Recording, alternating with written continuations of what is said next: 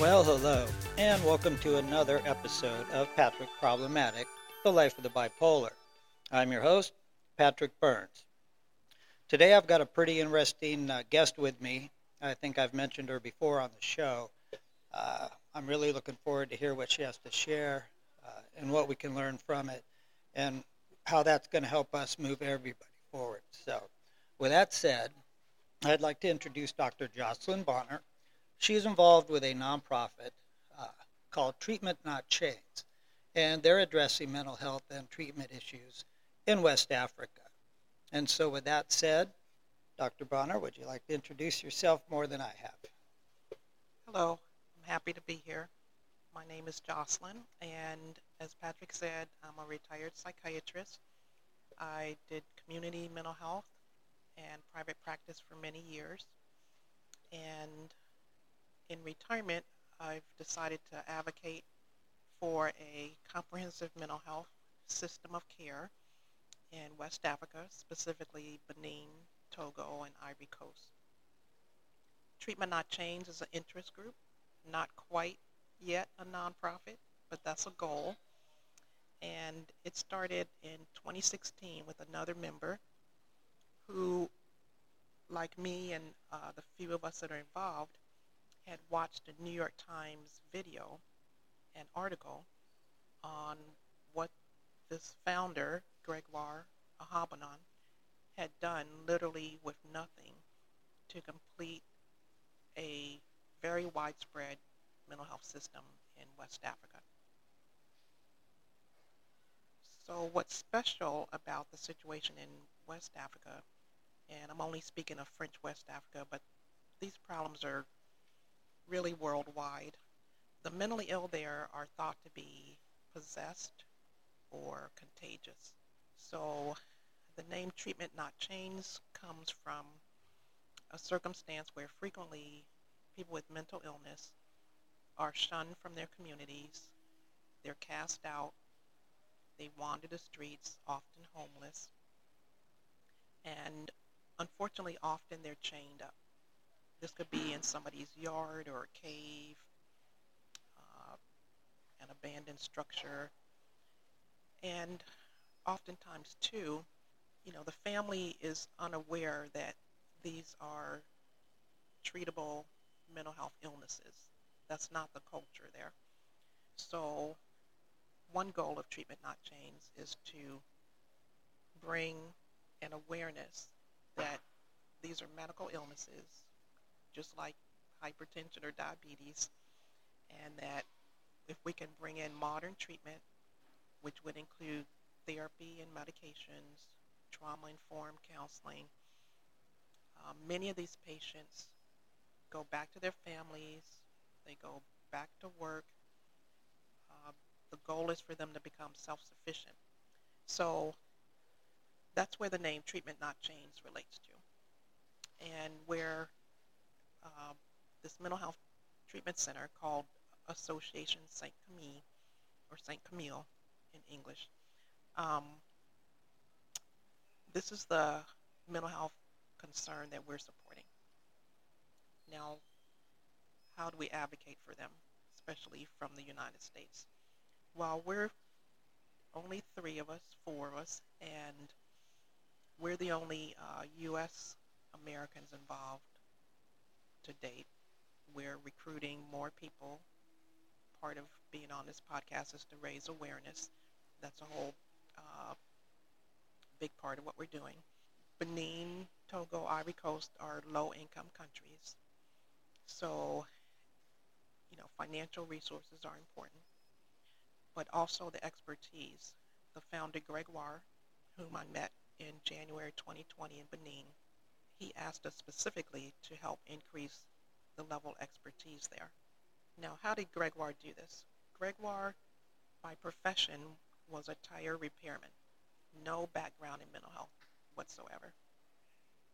He was raised in the same culture. He thought the mentally ill, you know, needed to be hidden away, uh, banished, that sort of thing. So he was running a successful taxi company and other businesses. He had a severe financial reversal. He almost lost everything. he became depressed and suicidal. He contemplating he contemplated uh, overdosing. But through his faith, which he's a devout Catholic, therefore the name Saint Camille, after a patron saint who helped the poor, he became aware of the inhumane treatment of the people in his area. At that time, that was Ivory Coast. So what he did first was he started with a small group of friends. Uh, you could call it a prayer group, and they visited people in jail, people with AIDS, uh, just anybody that looked hungry on the street. He would approach them and gain their trust. His wife made the meals that they passed out. So we're talking about a small friendship group that has grown into about 360 employees over 30 years. So this was back in the 80s or so. And eventually he had the idea to start a clinic. But how do you do that? He's not a psychiatrist. You know, he doesn't have oodles of money. So what he did was he got a hospital to donate some land right next to the hospital. So this would start as we would call it a pop-up clinic.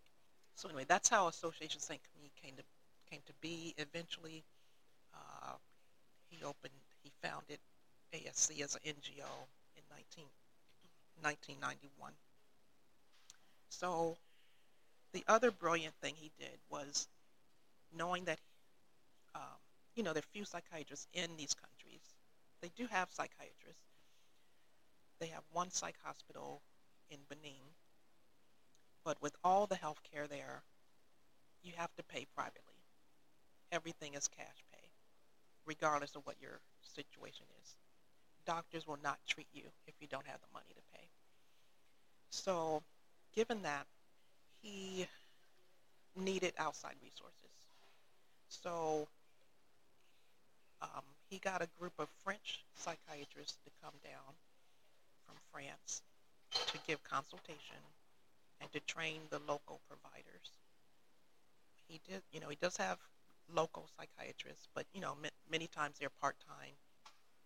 And some of the psychiatrists at the local hospitals actually believe the same thing as the culture does, that these people are possessed.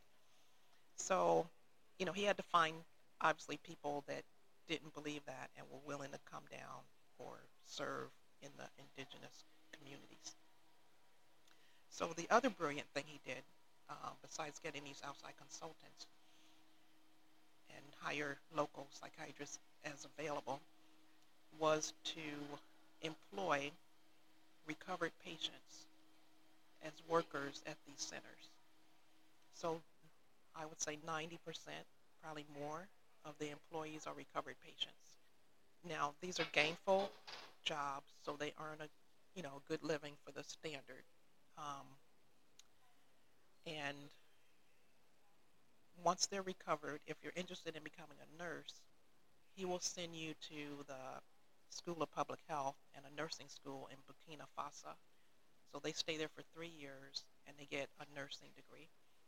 So these are the people that implicate, implement the protocols for treatment, at least regarding medication, that the doctors write up.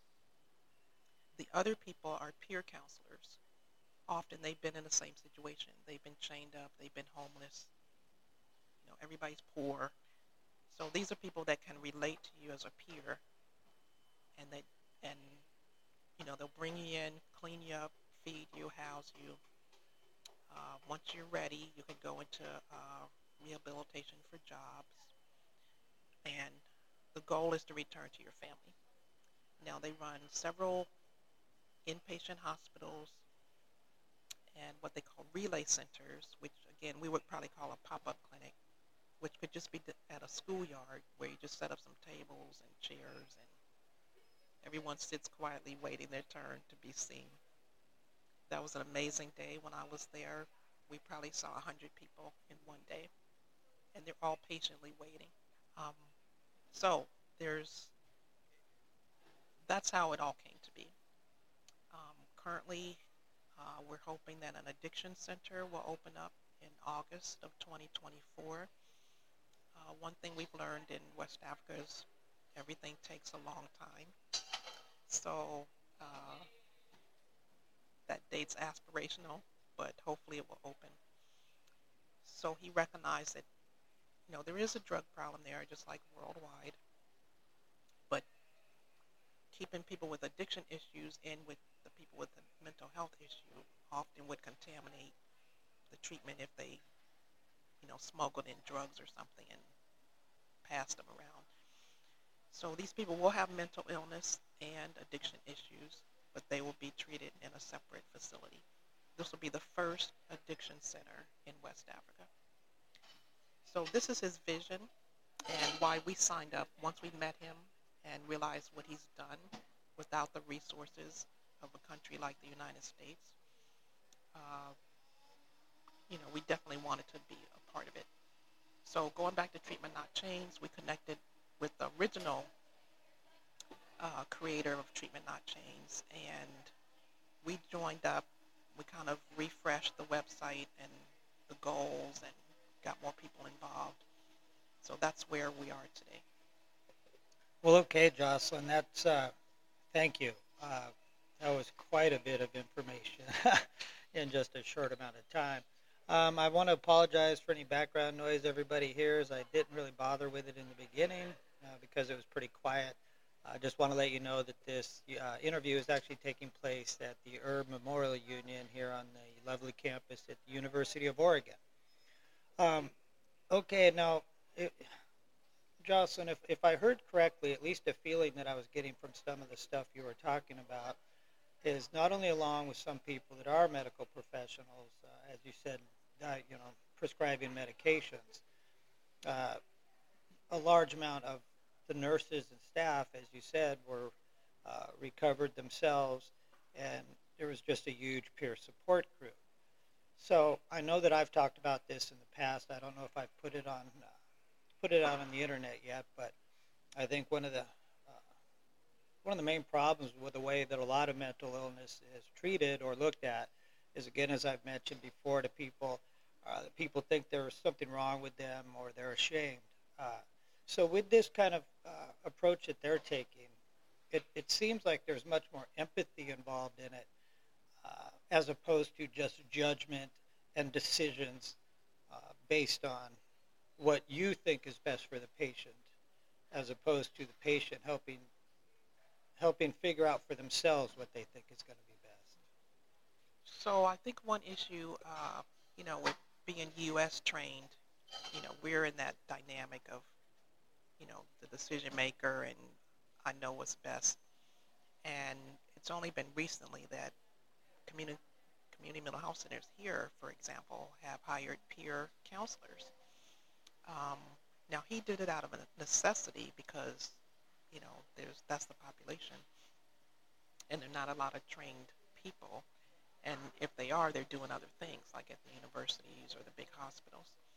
So, and I think Gregoire, again, being, um, having a mental illness, mental condition himself, opened his eyes to what was happening.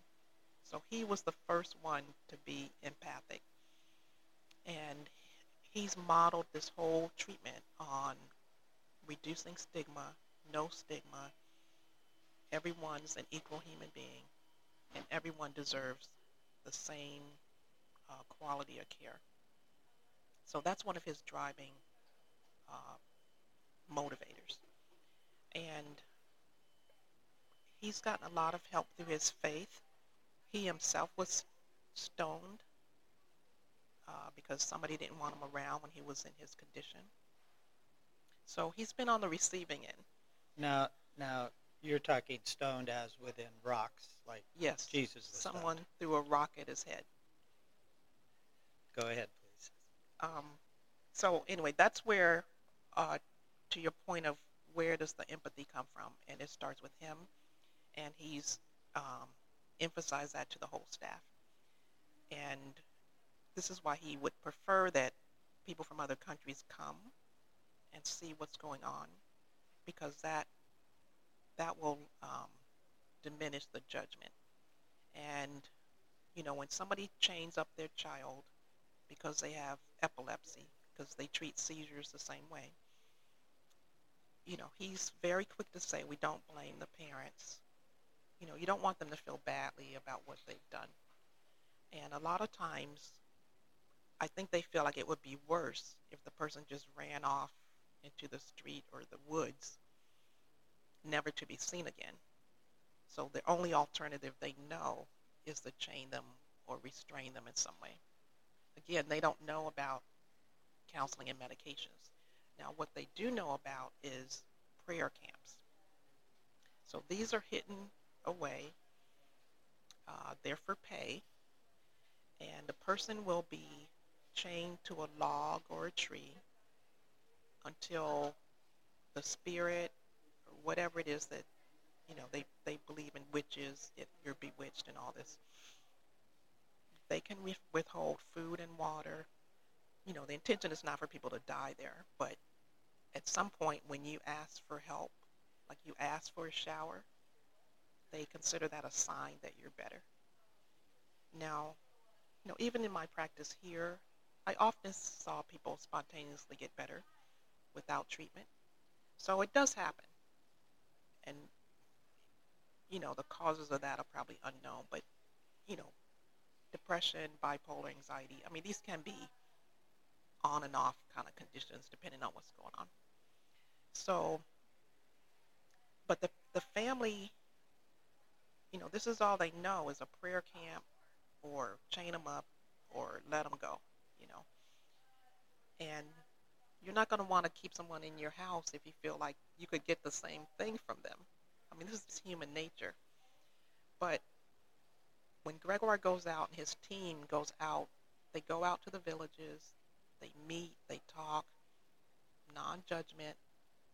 He'll just say, Look, there's a better way. Let me take your family member and see what we can do.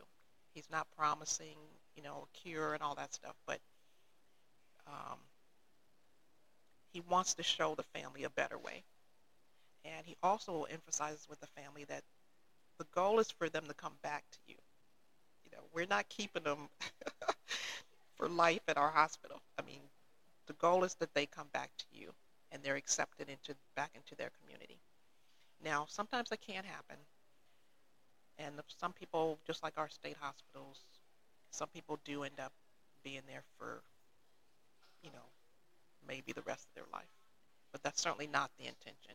The intention is not to take them out of their family. The intention is to return them to their family. But again, that takes education. Like, well, they come out doing okay, but if you don't take your medicines or go to the counselor, go to the follow-up treatment, you know what's going to happen. We don't know. Or if you lapse into drug use, you know, same situation here. I mean, there has to be some sort of commitment to follow up, regardless of what it is. So that's kind of, I hope that gives you an overall feel of um, the treatment model there. Because Gregoire would say the first treatment is love. He's very, he's very secure and committed to that approach. And then you get to whatever else because they, you know, these people have been abandoned. I mean, what do you think of your family that's chained you up? You know, I mean, so they're confused. Everybody's confused. But the basic first thing is to love this person as a fellow and deserving human being. He sets that tone, and his whole team sets that tone. So I think that's the value of having peers go out. You know, I saw a videotape where they were rescuing a young girl from a cave. She was literally chained to the floor of the cave with the hole. You know, so, I mean, they were obviously feeding her, or else she would have starved to death. But, you know, what you can imagine what that person's life they're going to have to deal with down the road. So, not having to pay, which means you can stay as long as it takes, and having access to care and family education and support and the potential job uh, rehab treatment for a job, that's what's going to make the difference. And this is why I'm so impressed because he does this all under one roof. here, everything's split up. You got to go over here for drugs. You got to go over here for housing. You got to go over here for food. He does it all in one, all under one umbrella. And now he will accept payment if you can do it. Like medicines, for example, for the month are the equivalent of two dollars. But no one's turned away for inability to pay. But he does have to make some money to, to try to get to self-sufficiency because right now he's very dependent on donations from other countries. So he started a bakery. They have a farm, um, agriculture uh, farm. So he's always thinking of ways that they can support within and at the same time give somebody a job at the bakery or a job at the farm. You know, they have little retail stores. Um, so he's always thinking about how can we be self-sufficient. And that's, you know, that's to their benefit in the long term because frankly, you know, he gets tired of asking Westerners or Europeans for money. And donors want to know, well, how long is this going to go on for? You know, I mean, the goal is to stand them up to be self-sufficient. So uh, economic enterprise is also part of what he's done. Well, very good. Um, I, I do have one quick question just on the uh, how they you know they, they do they work so hard with the individual uh, with the job training and the care and the support.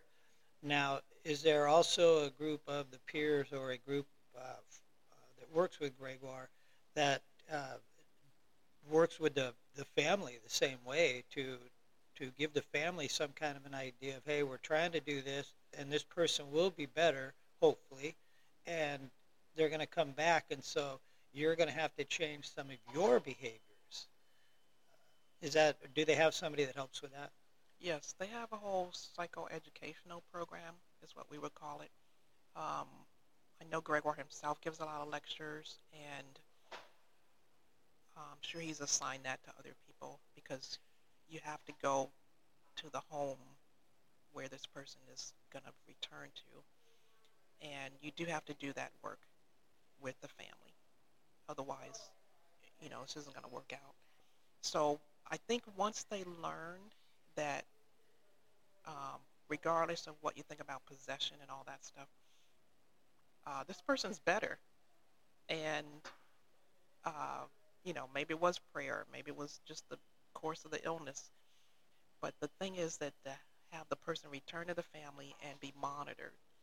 So again, if someone had a symptom come up, hopefully the family wouldn't automatically think, uh-oh, the witches got them again. But they'll stop, you know, think about it and call ASC and they will come out. Part of their part of a lot of their work is outreach. So, you know, I think they address that pretty well. Now, what he's asked for help with is validation of the model. The peer model is approved by the World Health Organization. But, telling you it works doesn't show you that it works, you know. So uh, that's one thing he's asked us to help with also is with the expertise and hopefully get some research done that will validate the model.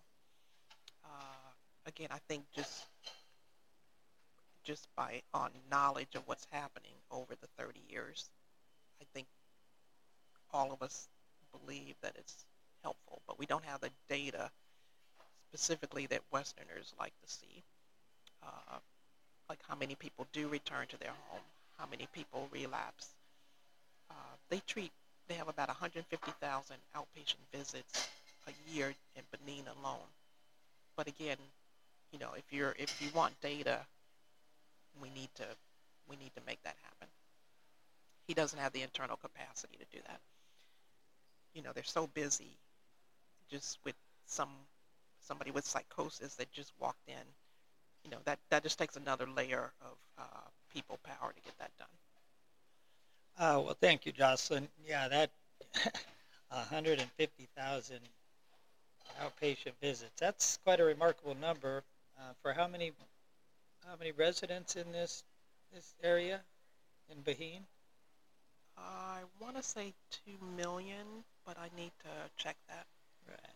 That's Um, quite that's quite a few visits, and that's Yeah, yeah. quite a few visits. But so. it, at any one time, 14,000 people in the system are in some kind of residential care. So this is the volume that we're talking about.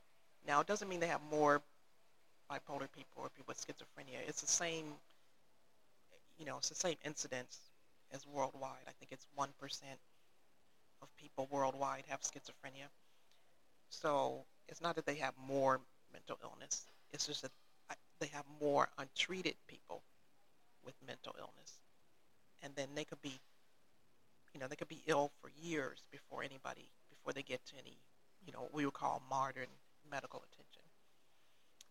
Now, the other thing he's done that's brilliant, he's also built medical facilities and maternity facilities. There's a high maternal death rate, just like everywhere.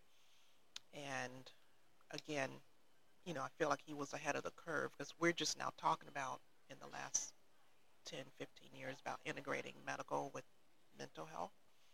Well, he's been doing that for a while. And again, that's another set of uh, clinics. I mean, dental, ophthalmology, OBGYN, general medicine. And again, for to make some money, it's open to the public if you can pay. But again, if you can't pay, you're still seen. So those are the components that I think uh, have made this work and why we on the U.S. American side with Treatment Not Chains have been willing to support them. Well, that's awesome. Um, and you're right, building a lot of those clinics because I don't really think you want to be running an OBGYN clinic in a pop up clinic. so, uh, you know, I think we'd like to uh, end the uh, conversation for today with that. I do plan on hoping that we get back together uh, and, you know, continue this. I know we'll both come up with more ideas. I'm certainly hoping to hear from people that are listening if they've got comments and questions. Uh, and again, the, the name of the organization is called Treatment Not Chains. You can reach those at treatmentnotchains.org. And please take a look. And if there's if you're interested or have any way that you could help uh, in any way, shape, or form, that would be really wonderful. It sounds like these people are doing some really amazing work under difficult situations. So, um, want to go along with that? Hey, please listen. You know, check out the website, Patrick Problematic. Uh, please click that subscribe button. I do have my links now up for uh, the platforms. I just have a couple left to load up Apple, Spotify. Yeah, and I just have a couple more of those to get up. Apple's giving me a real headache. Uh, I'm on YouTube already, and then I, I think Spotify, but I'm not sure if I clicked that one yet. Uh, so, anyway, please uh, get back to us, and thank you all for listening. It's been wonderful. Till next time, it's Patrick Problematic.